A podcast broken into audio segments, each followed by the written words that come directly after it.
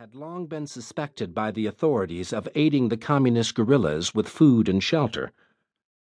It was not that the villagers approved of the invaders, but simply that the savage reprisals that could follow any refusal of aid were more intimidating to contemplate than the possibility of having fines or other collective punishments imposed by the British.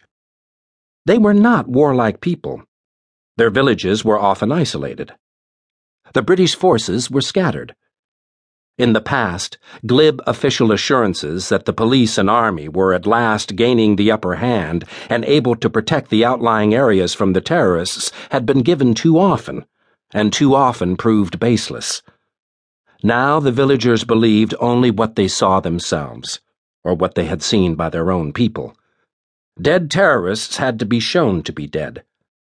The burial party was in the nature of a morale building or public relations device. Girija found the head tapper and explained what was wanted two men from each of the four neighboring villages, and picks and shovels. Then he went to the Malay sergeant and secured a guide. Within twenty minutes, the party was ready to move. The head tapper was obviously hoping to go with it, but Girija sent him off with the truck and the remaining men to the work areas. He had decided to take charge of the burial party himself. The action had taken place in a deep gully carved out of the red laterite hillside by the monsoon rains, and flanked on both sides by bamboo thickets, tree ferns, and dense tangles of croton undergrowth. It was a natural route for men to use on that otherwise trackless hillside, and a perfect site for an ambush. There were ten bodies there four within a few feet of one another, and the rest scattered along the gully for a distance of some twenty five yards. It was easy to see what had happened. Concealed in the undergrowth along both lips of the gully, the patrol had been able to open fire at point blank range without fear of hitting each other or the smallest chance of missing the enemy below them. One or two of the dead men were lying in attitudes which suggested desperate split second attempts to claw their way to cover behind the roots of a fallen tree.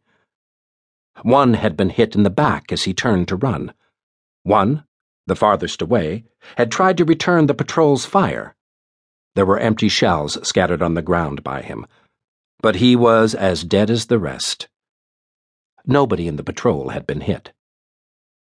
The two Malay soldiers left on guard were squatting on their heels by a Sterno fuel stove, heating cans of tea and smoking. They took no notice of the burial party. Beside them, on a ground sheet, were stacked the arms and equipment collected from the dead machine pistols, boxes of ammunition and road mines, and canvas belts with pouches containing hand grenades. The soldier who had guided the party from the compound joined his friends at the stove. Girija knew that they would not help with the digging unless he told them what Lieutenant Haines had said. But he made no attempt to do so. During his brief inspection of the gully, he had made two small discoveries. They had aroused his curiosity and made him wish to know more about the dead terrorists. He put the burial party to work and sat down on the ground nearby. The first thing he had noted was the fact that, although the bodies had been searched and stripped of all arms and equipment, there had been no cooking utensils of any kind found on them. This meant almost certainly that they were within a day's marching distance of their camp, which meant, in turn, that they had probably been living off one or more of the four villages near the estate. They would be known, if only by sight, to at least two members of the burial party. His second discovery had to do with the arms and equipment. He was sure that the machine pistols were new. Not new in type necessarily, but newly acquired. His father had been a subadar in the British Army, and Girija had spent his childhood in barracks and cantonments.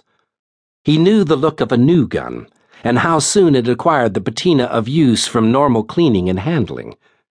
At least three of the machine pistols on the ground sheet had been so recently unpacked and so little used and cleaned that traces of brown preservative grease were still visible on them.